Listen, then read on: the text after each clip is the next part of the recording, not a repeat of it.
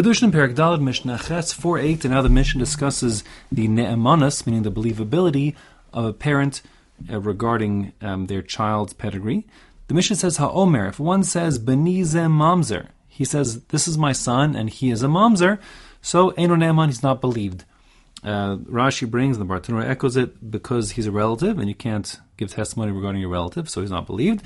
The truth is, actually a second reason why he wouldn't be believed, which is since he's claiming this is his son, and yet the child is a mamzer, that means that he's claiming that the woman with whom he had this child was forbidden to him, under penalty of karas, and there's a separate principle that a person um, can't make himself um, Rasha, you know, he can't implicate himself in his testimony. Um, so that's that's also not uh, the principle is ein adam mesim atmo rasha, and that being the case, he's not believed for that reason as well.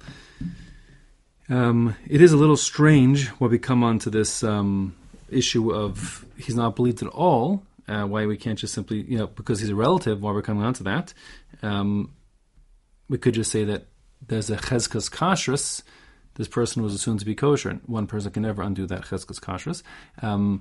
With a single testimony. But the chiddush is that um, since the father is not believed at all because he's a relative, so therefore he couldn't even team up with somebody else to have two witnesses, to be the second of two witnesses to render his son a mamzer. That's how the Pnei Yehoshua explains it. More than that, v'afilu shnehem, even if both parents, mother and father, both say omrim al ha'ubor shebeme'eha regarding the fetus in utero still inside the mother's stomach, mamzerhu, that the child is illegitimate, and a mamzer, um, Einam ne'emanim, they're not believed. So this is a really big chiddush here because um, not just because the mother for sure knows who the father is and therefore she's more believed, potentially, she might be more believed, uh, but more than that, the child, having not been born yet, is not a person and therefore has no chezkas kashrus. There's no um, pre, you know, um, status quo of him being assumed to be um, a kosher Jew. Nevertheless, uh, the parents are simply just not believed. Uh, simple as that. Uh, now, notwithstanding that, Rabbi Yehuda Omer Ne'emanim, Rabbi Yehuda says, no, they are believed.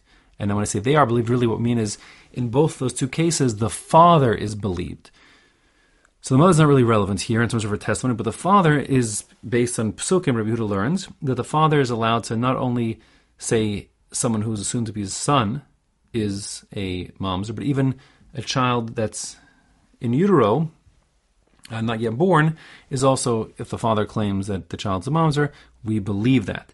This is a limud based on psukim, and the halacha does follow Rabbi Yehuda, but since the psukim basically say a person can um, be believe in the special condition regarding his own son, um, the drush is his son, but not his grandson, and that means that if this child has children of his own, so he's really like a father, that then the the father who now has become a grandfather cannot be believed regarding a son, because by making him son of Mamzer, then his grandchildren would also be Mamzerim. Therefore, he's not believed. But if there's no children other than this one, meaning there's no generations beyond this one son, so then the father has a special status of being able to be believed, both regarding his son and regarding his presumed son who still hasn't yet been born.